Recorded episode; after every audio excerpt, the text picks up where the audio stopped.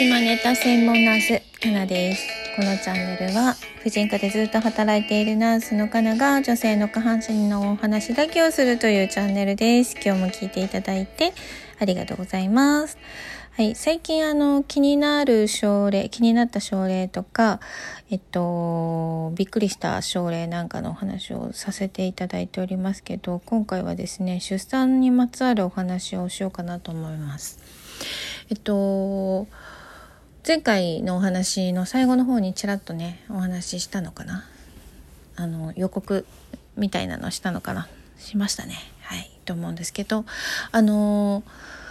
えっとねこの子は誰の子っていうふうにおっしゃる患者さんの話なんですけど、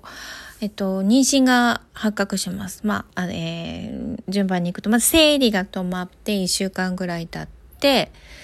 あ生理来なかった予定日から1週間ぐらい経って、えっ、と、薬局で妊娠検査薬を買ってきてやりました。で、えー、プラス、あポジティブ。えっと、大抵線が2本出るタイプなんですよね。えー、判定線とプラスマイナスで2本出たらプラス妊娠してますみたいな、あの、感じのが多いのかな。で、それで病院にいらっしゃいます。そして、診察をして、えっ、と、超音波でわかるんですけど、まあ、子宮の中に妊娠してますねとかっていうことで、その大きさからだいたい今何週ぐらいですよみたいな感じで、予定日はいついつですみたいな感じに話が流れていくんだけど、まずは妊娠してるかしてないか、最初の診察はそこなんだけど、で、妊娠してるって分かった時に、えっ、ー、と、数名いらっしゃいました。何月何日にできた子ですかと聞かれましたね。はい。で、話を聞くと、あどうやら、二人ぐらい相手が考えられる父親候補がいたりとかするんですよ。で、どっちの子なんだっていうようなところを、医師に聞いてくるんですよ。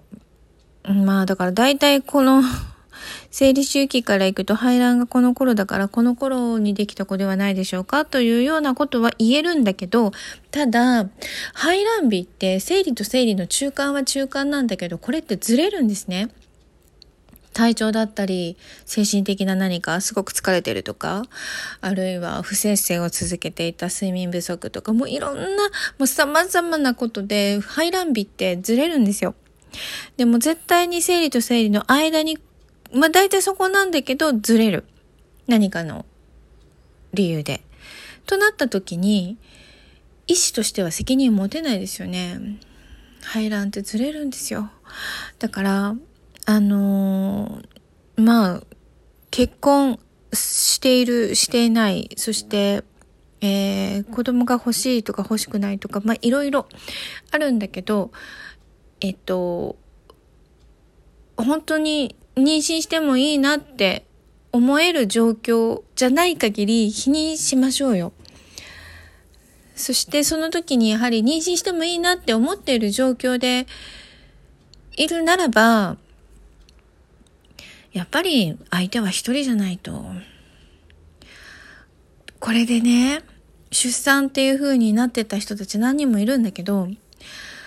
なんかこうずっとあの、一生まあ、DNA 検査、父親の DNA 検査をしない限り、この子はどっちの子なんだっていうのがね、わかんないまま一生を過ごすことになるし、で、そうすると、二人の男性が幸せだったり不幸だったりするわけですよね。そう。なので、そういう方がいる事実。はい。えー、ねえ。なんかそう思うと男性かわいそうだよね DNA 検査しない限りこの子が絶対自分の子であるという確証が持てないわけだから女性は産んでるから自分の子には間違いないんだけどうんというお話でした。はい、次回はですね、出産の時のシーン、あ、お産の時にね、あの、あったことでね、いくつかまあいろいろ思い出深いというか話があるんだけれど、ちょっと、えー、えーってなった話をご紹介しようかなと思います。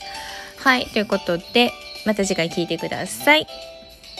かなでした。じゃあね。バイ。